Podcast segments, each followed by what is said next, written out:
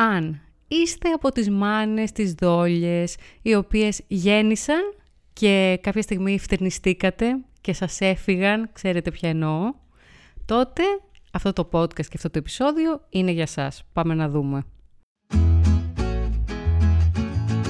Με αυτό το podcast θα κλάψουνε μανούλες. Η μητρότητα μπορεί να είναι υπέροχη, αλλά δεν είναι πάντα συνεφάκια και ουράνια τόξα. Με την Κατερίνα Νανοπούλου.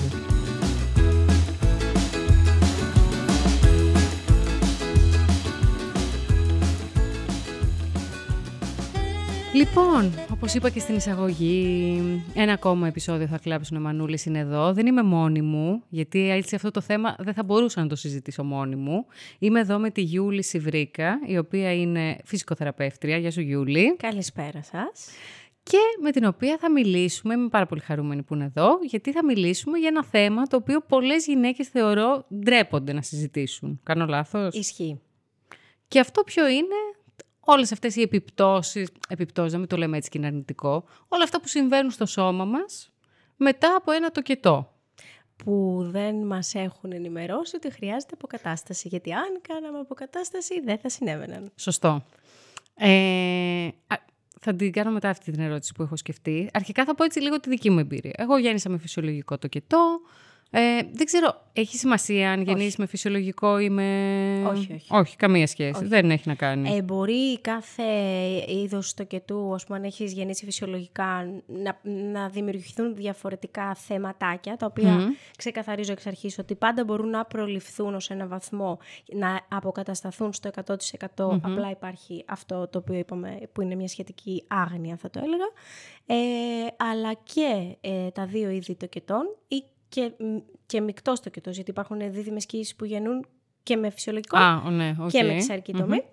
Έχουν ε, διάφορα, ας πούμε, διά, μπορεί να συμβούν κάποια Χρειάζεται θεματάκια. αποκατάσταση πάλι. Αποκατάσταση χρειάζεται πάντα. Ναι, οκ. Εντάξει, κάποια θέματα σαν επιπλοκές, ας πούμε. Μμ. Εγώ λοιπόν θα ξεκινήσω έτσι να πιαστούμε από τη δική μου εμπειρία. Εγώ λοιπόν όταν ε, γέννησα, πέρασαν οι μέρες. Τέλος πάντων έχω πει στην αρχή είχα περάσει πολύ δύσκολα και σωματικά γιατί είχα κολλήσει κάτι στο μευτήριο. Ε, μου πήρε καιρό δηλαδή να νιώσω καλά. Περνάνε οι 40 μέρες, πάω στο γιατρό. Ε, του λέω γιατρέ μου, μπορώ να ξεκινήσω γυμναστική. Μου λέει ο γιατρός, φυσικά και μπορείς.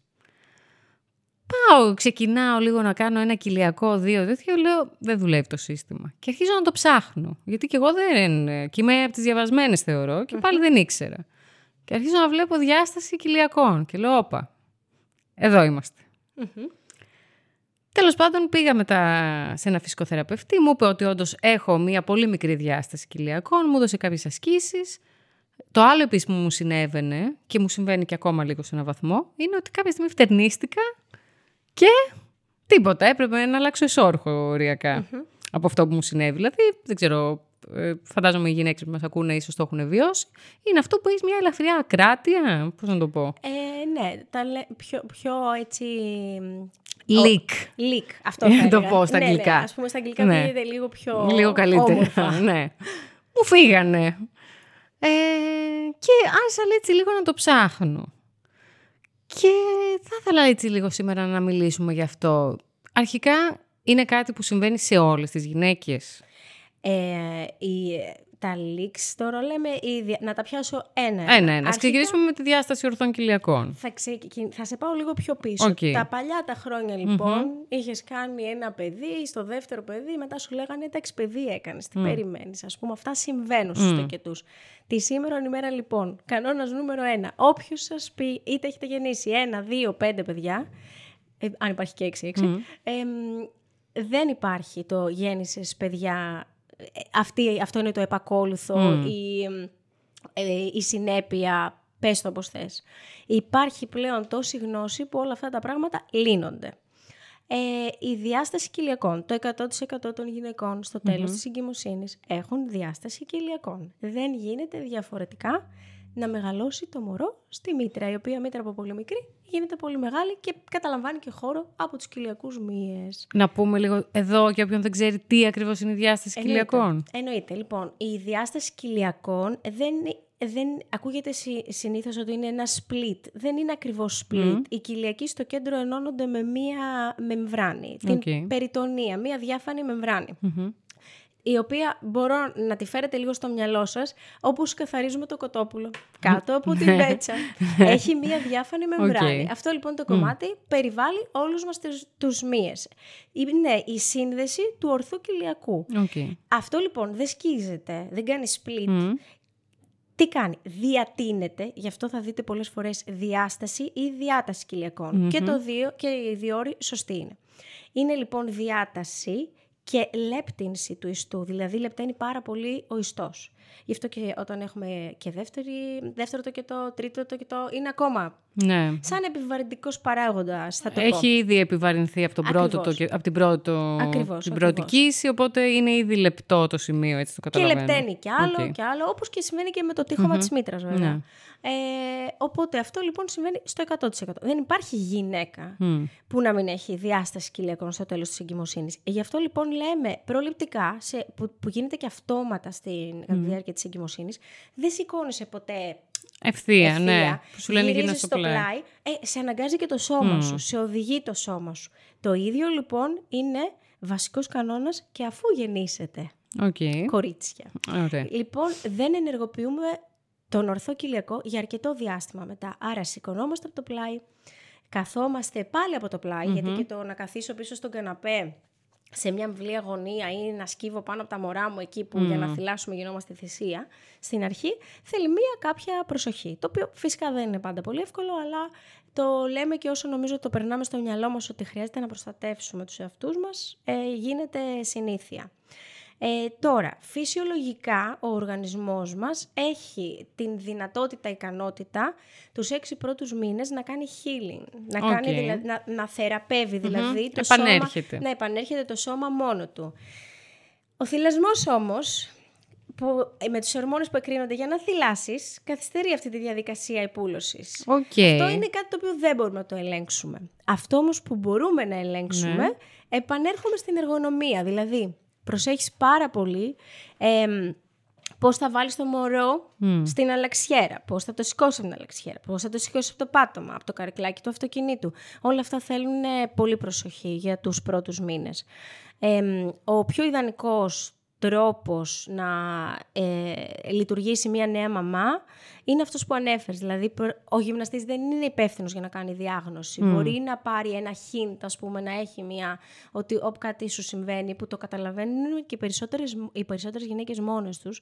Ε, ο, ο πιο σωστός δρόμος είναι ο φυσιοθεραπευτής, ο γυναικολόγος, Ναι. που εξειδικεύεται σε θέματα γυναικείας υγείας όμως, έτσι, γιατί οι φυσιοθεραπευτές έχουμε και εξειδικεύσεις. Ε, όπου... Γιατί, συγγνώμη, σε διακόπτω, γιατί είναι πολύ σημαντικό να πούμε ότι ο γιατρός, ο γυναικολόγος, εγώ τι έχω καταλάβει, θα σου δώσει το ok από άποψη υγείας, γυναικολογικής υγείας. Δεν θα σου δώσει το ok Ε, έχεις πολύ δίκιο. από άποψη φυσιολογίας του σώματος. Δηλαδή, είναι λογικό να μην ξέρει. Αυτό, εκεί θέλω να καταλήξω. Ναι, αλλά εάν δεν ξέρει, θα πρέπει να λειτουργεί σαν ομάδα. Δεν πάμε πλέον Ναι. να γεννήσουμε μόνο με τον γυναικολόγο. Υπάρχει μια Ναι. ομάδα υποστήριξης από πίσω. Όπως λοιπόν κοιτάμε τα της εγκυμοσύνης και να φέρουμε το παιδί στον κόσμο, δεν σταματάει εκεί έτσι. Υπάρχει μέλλον μετά.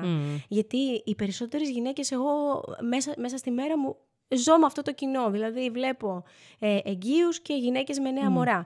Ε, δεν μπορεί να μου έρχεται τώρα στις έξι εβδομάδες, να μην την έχω δει καν εγώ την κοπέλα, να σου πηγαίνει στο γυναικολόγο, να είναι η ώμη της κλειστή μπροστά, να, η λεκάνη να φεύγει μπροστά και να της λες παίρνει στο πράσινο φως, πας να γυμναστείς.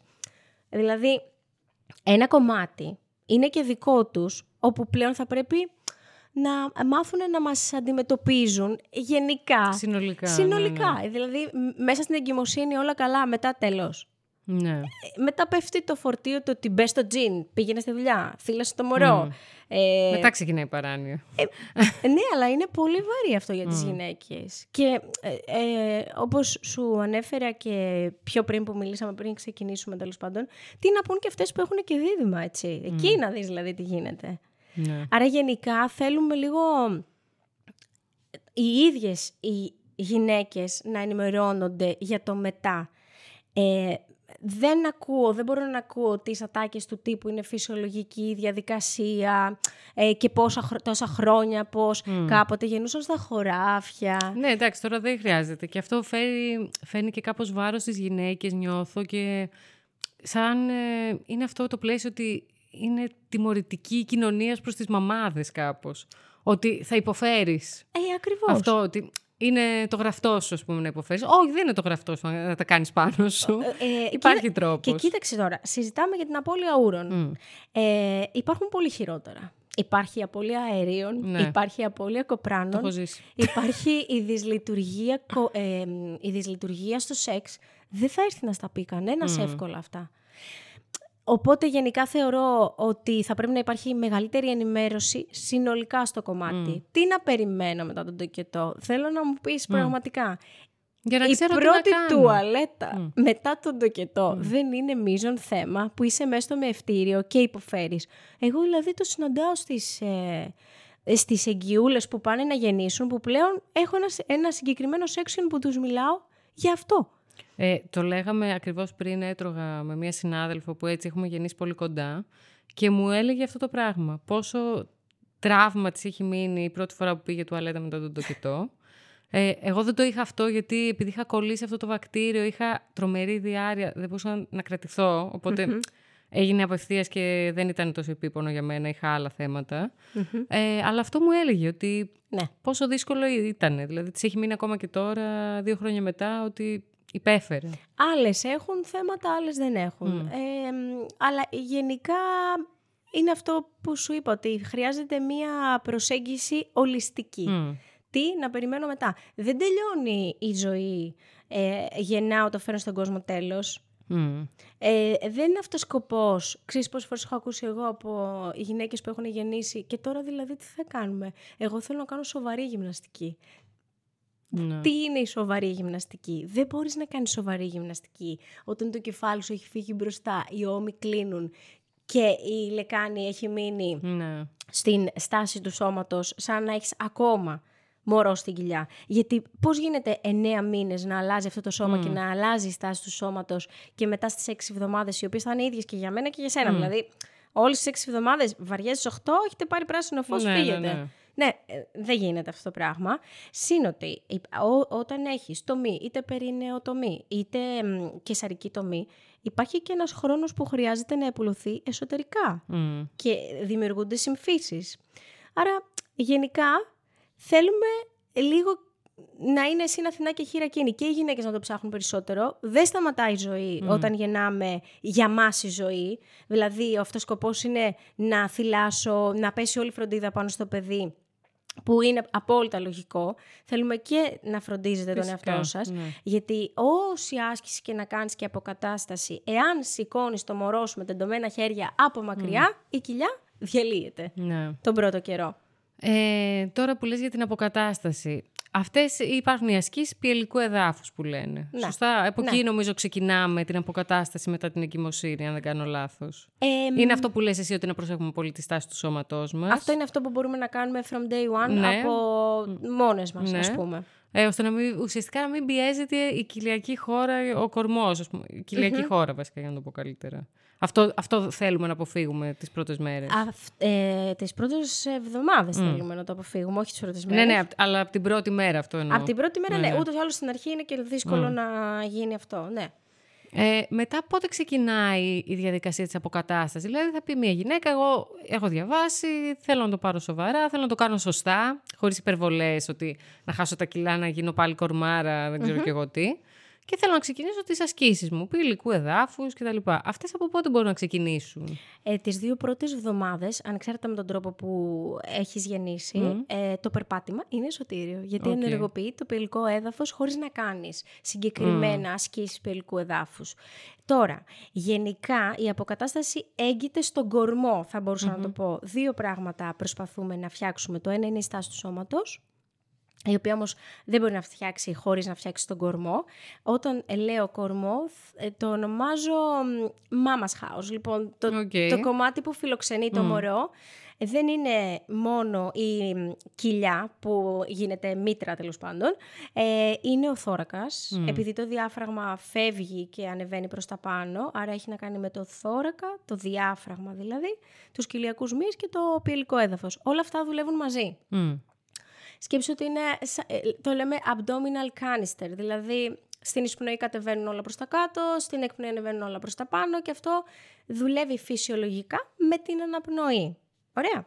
Όταν όμως διαταθεί η κοιλιά, φύγει το διάφραγμα πάνω για να χωρέσει το μωρό, πιέζεται το πυελικό έδαφος για να σηκώσει πολύ μεγαλύτερο βάρος από αυτό που είναι συνηθισμένο να σηκώσει, ε, ξεκινάς την αποκατάσταση με τις αναπνοές. Γιατί δεν θες μόνο το πυελικό έδαφος, mm. θέλεις να δουλέψεις την κινητικότητα των πλευρών για να κατέβει το διάφραγμα, να αρχίσει να συνηθίζει πάλι ο κορμός, η κοιλιά δηλαδή, οι κοιλιακοί μύες, πώς γίνεται η φάση της εκπνοής και να, να συνεργαστούν αυτά τα τρία μαζί. Εκεί ε, ξεκινάει η αποκατάσταση. Οπότε στην αρχή είναι αυτά τα βαρετά της αναπνοής. Ναι, αυτά τα οποία όμως, δεν τα έκανα εγώ. Τα οποία όμως είναι σωτήρια. δηλαδή ναι. το πυελικό έδαφος μόνο του, δεν υπάρχουν ασκήσεις πυελικού έδαφους mm. χωρίς αναπνοή. Δηλαδή ναι, σου ναι, δίνουν ένα συγκεκριμένο pattern αναπνοής. Αυτό το κάνουν γιατί συνεργάζονται αυτά τα τρία. Αφού περάσεις λοιπόν αυτό το στάδιο που έχει αποκατασταθεί η αναπνοή και βλέπεις ότι δεν κάνει εικόνο η κοιλιά, Είχα κάνει ένα post που μπορείς να δεις τι γίνεται με τον κορμό και αν είναι έτοιμος να δεχτεί φορτίσεις φουσκώνοντας μπαλόνι. Ναι. Παίρνεις το μπαλονάκι το παιδικό, το φουσκώνεις, αν δεις ότι η κοιλιά φεύγει προς τα πάνω, δεν είναι έτοιμος ο κορμός ακόμα να διαχειριστεί mm. πιέσεις. Άρα δεν μπορείς να σηκώσεις βάρη σίγουρα. Δεν, ε, δηλαδή θέλεις πολύ πολύ χαλαρά πράγματα. Ε, αλλά και έξυπνα, δηλαδή θέλει μια πιο έξυπνη διαχείριση της άσκησης. Να ενεργοποιείς τους κοιλιακούς, αλλά χωρίς να ενεργοποιείς τον ορθό κοιλιακό. Ok. Okay.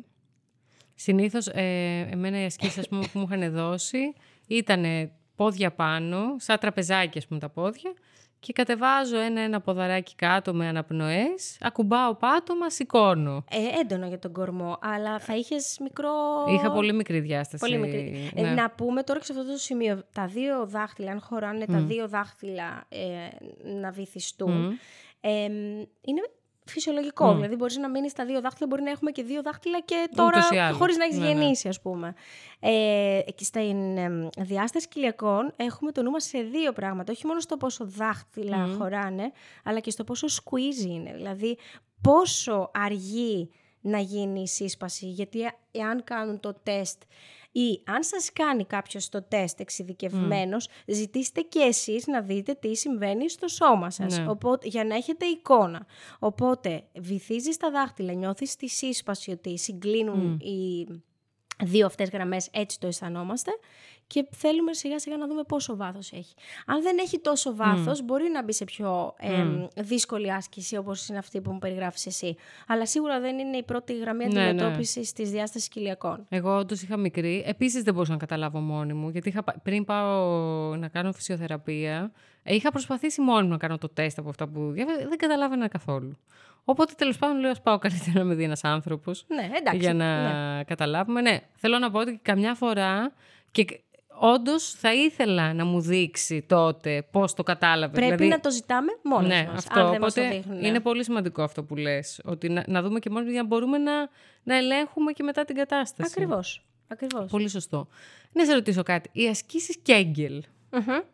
βοηθάνε, κάνουν δουλειά; Ε, βοηθάνε, κάνουν δουλειά, αλλά όταν έχουμε συμπτωματολογία όπως απώλεια αερίων, mm. απώλεια κοπράνων, ακόμα και απώλεια ούρων, δεν ξέρεις αν έχεις... Συνήθως η απώλεια ούρων βέβαια είναι από ένα υποτονικό πύλικο έδαφος.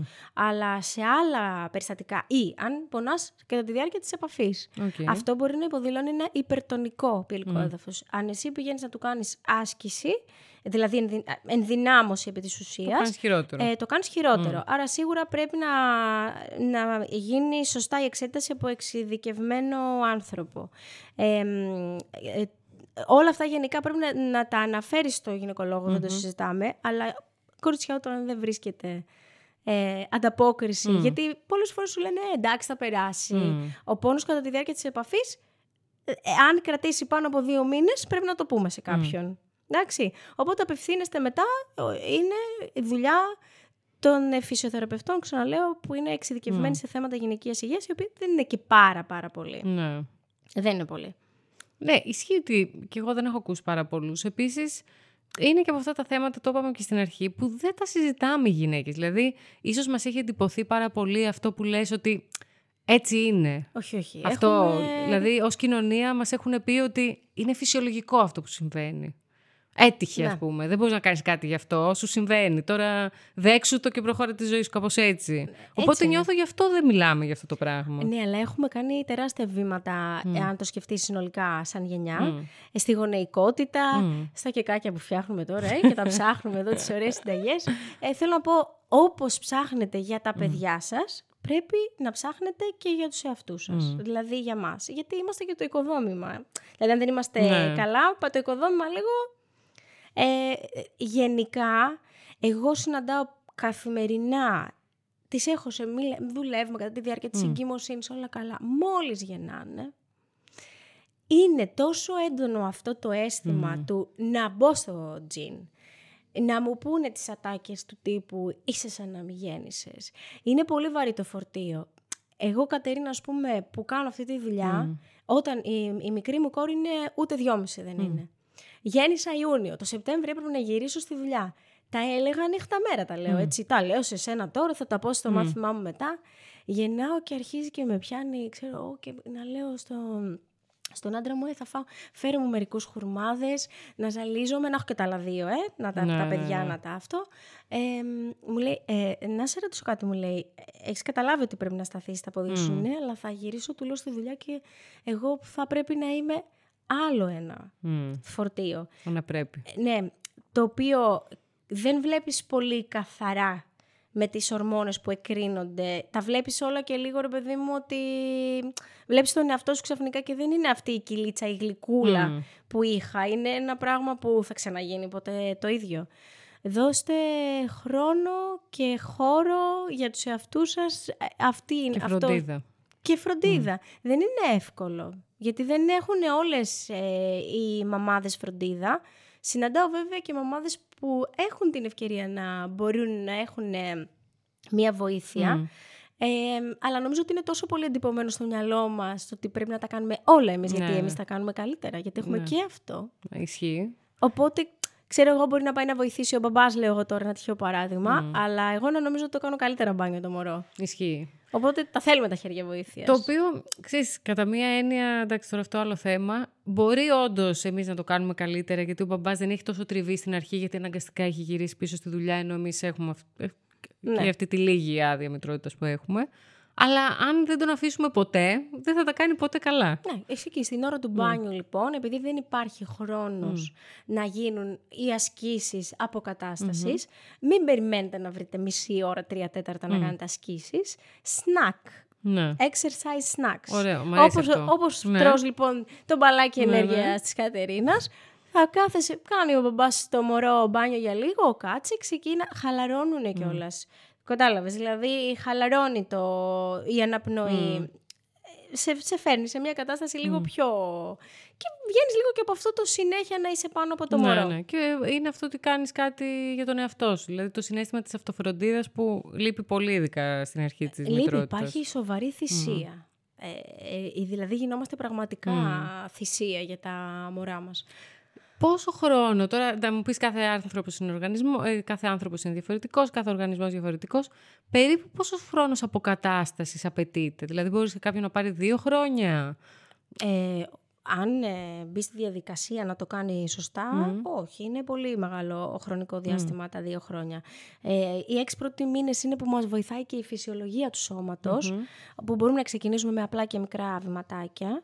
Ε, μ, από εκεί και πέρα ε, ε, θέλουμε ή- ε, ε, δραστηριότητες ήπιας έντασης. Okay. Είναι αυτό που σου είπα πριν με τον μπαλόνι. Να είναι δηλαδή ο κορμός έτοιμος να διαχειριστεί πιο ε, βαρύ φορτίο. Σίγουρα το τρέξιμο έρχεται τελευταίο στη λίστα. Ναι. Είναι Ευτυχώς μια- γιατί το συχαίνουμε. Είναι μια μονοποδική Ναι. άσκηση. Δηλαδή στηρίζεσαι, έχει στη φάση αιώρησης στο ένα πόδι. Είναι πολύ ζόρικο και σίγουρα για να τρέξεις πρέπει να έχεις φτιάξει τη στάση του σώματός σου. Αλλιώς γενικά χρησιμοποιεί, ε, χρησιμοποιούμε ό,τι έχουμε διαθέσιμο. Το λεγόμενο mom butt το έχουμε ακουστά; Όχι. Ο mom butt λοιπόν λέμε όταν ο ποπός γίνεται flat. Ok.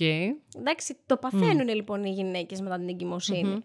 Ε, γιατί το παθαίνουν; Γιατί Η λεκάνη φεύγει μπροστά, αν φέρεις στο μυαλό σου πως Οκ, είσαι ναι, ναι, έγκυος. ναι. Έρχονται τα πόδια λίγο σε εξτροφή. Ναι. Τη δουλειά των γλουτών την παίρνουν ε, οι οπίσθιοι μηριαίοι, δηλαδή το πίσω μέρος του ποδιού. Άρα μετά, αν συνεχίσουμε το ίδιο pattern και μείνουμε σε αυτή τη θέση, θα συνεχίσουν να κοιμούνται οι γλουτοί. Όταν ένας μυς δεν δουλεύει στην καθημερινότητα, αρχίζει και χάνει το, το μήκο του, το, Την υπόστασή του. Μπράβο, λοιπόν. Ε, τ- τους ιστούς, σε πάση περιπτώσει, και γίνεται flat.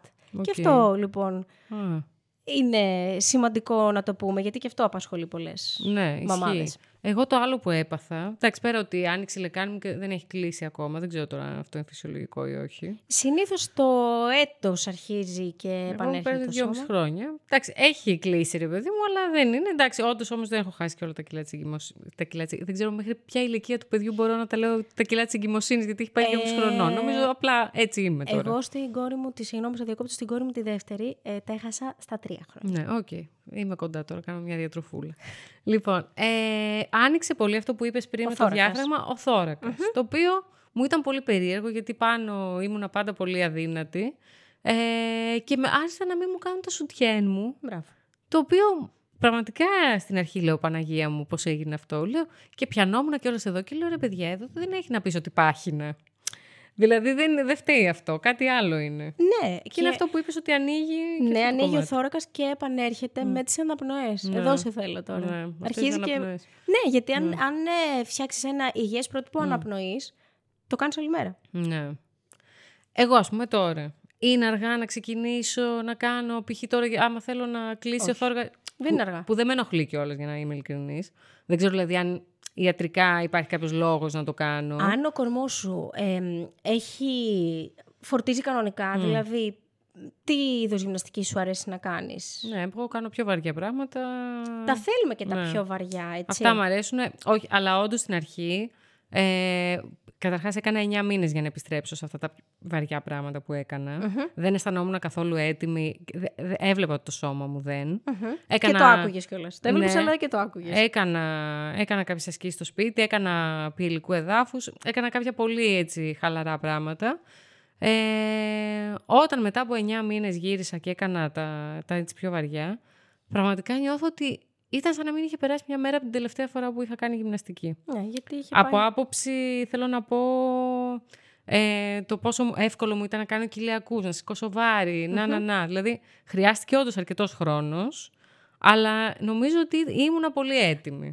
ε, ε, πετύχεις το καταλληλότερο timing. Δηλαδή, για να μπούμε σε, ένα πιο, σε μια πιο, πιο αυξημένης, αυξημένων απαιτήσεων άσκηση, ε, οι 9 μήνες είναι ένα καλό ορόσημο, δεδομένου ότι έχουμε κάνει και μία... Ναι, ναι. ε, ε, και συνήθως να ξέρεις ότι και μετά το πρώτο παιδί τα πράγματα έρχονται και λίγο πιο εύκολα στη θέση τους.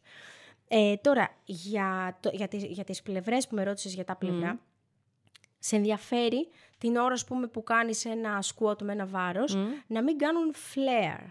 Να μην Οκ. πετάνε προς τα έξω. Ναι. Έτσι, να μην κάνει έκπτυξη ο θώρακας. Αυτό μου δείχνει την ίδια εικόνα που έχεις φουσκώνοντας το μπαλόνι, πώς φορτίζει ο κορμός. Μπορεί να, να φορτίσει και να σφίξει για να προστατεύσει και τη μέση σου, γιατί αυτή είναι η ναι, δουλειά ναι, του. κατάλαβα πώς το Ε, λες. Ναι. α- αυτό λοιπόν πρέπει να το παρακολουθείς.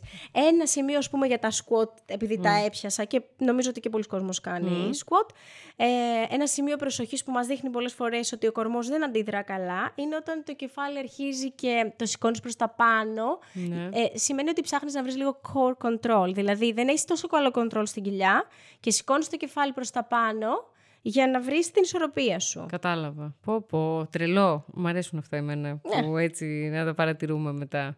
Ε, ε, να σου πω και ένα άλλο τρίκ, Ναι. ε, tip μάλλον, για τις νέες μαμάδες. Ε, για το mom butt που λέγαμε πριν. Καταλαβαίνεις ότι αρχίζεις και χάνεις ε, το, τον όγκο από τους γλουτούς και τη δύναμη που αυτό μας ενδιαφέρει αρκετά, συν βέβαια και το οπτικό κομμάτι. Ε, όταν θα σκύψεις το νεροχύτη να πλύνεις τα μπιμπερό, Ναι. και θα σφίγγεις τους γλουτούς σου. Θα σκύψεις στο νηπτήρα να πλύνεις τα δόντια σου και θα σφίγγεις τους γλουτούς. Α, αυτό το κάνουμε γιατί δεν έχουμε δύναμη στην κοιλιά. Επιστρατεύουμε λοιπόν Α, τη προσπαθούμε σταθερότητα τριγύρω, ναι. από αλλού. Μμ. Και ε, αυτό λέγεται glute clenching. Δηλαδή δηλαδή σφίγγεις τους γλουτούς. Το, αν το κάνεις την ώρα που πλένεις τα πιάτα και την ώρα που πλένεις τα δόντια σου, σημαίνει ότι μέσα στη μέρα το κάνεις πολύ περισσότερο από όσο πιστεύεις. Δεν είναι άσκηση το να κρατάμε σφιγμένο έναν μύο όλη την ημέρα. Ναι. Δημιουργεί σε, ε, οδηγεί σε αδυναμία. Okay. Και είναι και το ίδιο που λένε νομίζω και για το πιελικό έδαφος. Ακριβώς. Ότι δεν πρέπει να είναι όλη την ώρα... Ακριβώς. Γι' αυτό σου είπα και Ναι. ε, ότι όταν έχεις ένα υπερτονικό, συνήθως συμβαίνει από, από το ότι μπαίνουν οι γυναίκες στη διαδικασία να κάνουμε squeeze και lift, squeeze και lift συνέχεια και βλέπεις μετά ότι δημιουργούνται άλλου είδους θέματα. Ναι.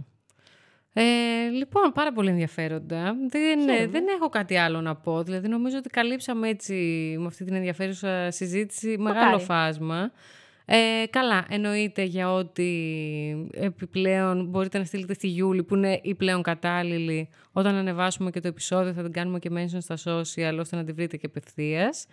Ε, νομίζω ότι αυτό που είπες και εσύ, ότι να έχουμε γνώση, να ξέρουμε ακριβώς ότι δεν είναι αυτή η μοίρα μας. Δεν είναι αυτή η Δεν μοίρα είναι. Μας. Όχι. Ότι δεν χρειάζεται να υποφέρουμε, ούτε να, να έχουμε όλες αυτές τις έτσι, παρενέργειες εισαγωγικά ενός τοκετού. Πολύ σημαντικό επίσης αυτό που είπες για το φυσιολογικό και φυσιολογικό, τέλος πάντων, για τον ε, vaginal birth, για να το πω, δεν ξέρω Ναι. πώς να το πω στα ελληνικά, και για την κεσαρική, ότι δεν έχει σημασία εν τέλει με ποιο τρόπο θα γεννήσει, γιατί υπάρχει και αυτό λίγο ότι γέννησα φυσιολογικά, άρα γι' αυτό το, πι- το παθαίνω, ενώ όχι. έκανα κεσαρική και δεν θα το πάθω. Όχι, και, και σου απαντώ πολύ σύντομα σε αυτό, γιατί το ίδιο φορτίο σηκώνει το Ναι. ποιοτικό έδαφος. Τη μήτρα σηκώνει. Έτσι. Ουσιαστικά δεν έχει να κάνει με τον τοκετό, έχει να κάνει με τη διαδικασία της κύησης όλο αυτό. Α, το, από, πού θα, ο- ο- από το πού θα βγει το μωρό, Μμ. έχεις άλλα πράγματα να διαχειριστείς, που συνήθως είναι τα κομμάτια των τομών. Οκ. Εντάξει. Ναι, ναι. Αλλά το, η επιβάρυνση στο πυελικό έδαφος είναι η ίδια σε κάθε περίπτωση. Δεν έχει ναι, να κάνει. γιατί, γιατί η επιβάρυνση η σοβαρή είναι τους 9 μήνες που μεταφέρουμε, Σωστά. ε, κυοφορούμε τα μωρά μας. Σωστά. Πολύ σημαντικό και αυτό γιατί είναι κάπως μύθος έτσι που το, το έχω ακούσει πολύ συχνά. Ε, οπότε αυτό, ότι να ξέρουμε τι μας αξίζει και να προσπαθούμε να το πάρουμε και να έχουμε σωστά την πληροφορία. Και, Αυτό. και να επιδιώκουμε την επιβάρυνση, γιατί στέκομαι σε ένα δικό σου post να πάρω την ευκαιρία να πω ότι και τα βάρη τα θελουμε και δεν τα θέλουμε μόνο για να σηκώνουμε τα μωρά μας, τα θέλουμε και για ένα πολύ σημαντικό λόγο. Ότι τα κόκαλά μας πλέον δεν είναι τόσο ανθεκτικά. Μμ. όσο ήταν ε, στις προηγούμενες γενιές. Και είμαστε και νομίζω και η τελευταία γενιά που έπαιξε λίγο έξω, γιατί τα κόκκαλα στη- χτίζουν, τα χτίζουμε σε εισαγωγικά. εμ, Κυρίως με το ελεύθερο παιχνίδι έξω, με το τρέξιμο, με το πήδημα, στην, ε, στην, νεα- με το σκαρφάλωμα σε μικρή ηλικία. Ε, ε, δυστυχώς το κομμάτι της εμεινόπαυσης και μετά της οστεοπενίας και της οστεοπόρωσης θα έρθει να μας απασχολήσει πάρα πολύ τα επόμενα χρόνια. Άρα μην τα φοβάστε τα βάρη, τα Αυτό. θέλουμε τα βάρη. Το έλεγα σε κάποια μηνύματα που μου στείλανε, είχα πει κιόλας ότι είναι πάρα πολύ σημαντικό για την οστεοπόρωση, για τα κόκαλά Ναι, ναι, μας τα ναι. βάρη. Πάρα πολύ Θα, σημαντικό. θα έχουμε πολύ μεγάλο πρόβλημα στο μέλλον αν δεν προσέξουμε. Δεν χρειάζεται όλοι. Εμένα μου αρέσει να σηκώνω πολλά κιλά. ε, μ' αρέ- Είναι η φάση μου αυτή. Δεν χρειάζεται όλοι τέλος πάντων. Απλά μην έχουμε και αυτό στο Ούτε μυαλό πολύ, μας. ούτε πολύ. Ο καθένας Ναι, ο αυτό που τον καθένας ικανοποιεί. Αυτό. Απλά ότι να μην τα φοβόμαστε τέλος πάντων. Όχι, ότι δεν... να μην τα φοβόμαστε. Και επίσης το άλλο θα σταθώ που είπες για το τρέξιμο. Μη μας πιάνει αφού γεννήσουμε ένας πανικός για να κάνουμε τα σούπερ αερόβια για να χάσουμε γρήγορα κιλά και να. Περπάτημα με το καρότσι με το μωρό. Ναι. Είναι πολύ καλή αερόβια άσκηση. Μέχρι εκεί. Ειδικά στα ελληνικά Ναι. πεζοδρόμια. Αυτό είναι άσκηση από μόνο του. Γιατί έχει- πραγματικά. είναι με τεμποδίων Αυτό. αυτό, το, αυτή η πίστα. Λοιπόν, Γιούλη, ευχαριστώ πάρα πολύ. Εγώ ευχαριστώ Πολύ για την ενδιαφέρουσα η πρόσκληση. συζήτησή μας. Και ξέρετε, μας στέλνετε μηνύματα, απορίες τα πάντα. Στέλνετε και στη Γιούλη. Και παιδιά, να φροντίζετε Και πώς- τον εαυτό σας. Και υπόσχομαι ότι θα προσπαθήσω να βρω λίγο χρόνο, γιατί τα παιδιά είναι πολλά, ε, να κάνω κάποια βιντεάκια. Να, να τους, στο, στο είπα και στο μήνυμα. Θέλω πάρα Ναι. πολύ οι γυναίκες να ξυπνήσουμε σε εισαγωγικά και να διεκδικήσουμε Το, ένα... θε- το θέλουμε αυτό το περιεχόμενο. Ωραία. Τα βιντεάκια δηλαδή. Το και, υπόσχομαι. και φούλα αληθινές ιστορίες να βλέπουμε εικόνες. Αυτό που μου στείλες. Ναι, ναι, Είναι ναι. πολύ σημαντικό γιατί ντρεπόμαστε να τα μοιραστούμε. Ντρεπόμαστε να τα πούμε γιατί νομίζουμε ότι μόνο εμείς τα περνάμε. Όχι, είμαστε πολλές. Αυτό ακριβώς. Ωραία, με αυτό Και θα να κλείσουμε. είμαστε ενωμένες αυτό. Αυτό. Λοιπόν, ευχαριστώ πάρα πολύ. Εγώ Μέχρι ευχαριστώ. και το επόμενο επεισόδιο. Να είστε πάρα πολύ καλά.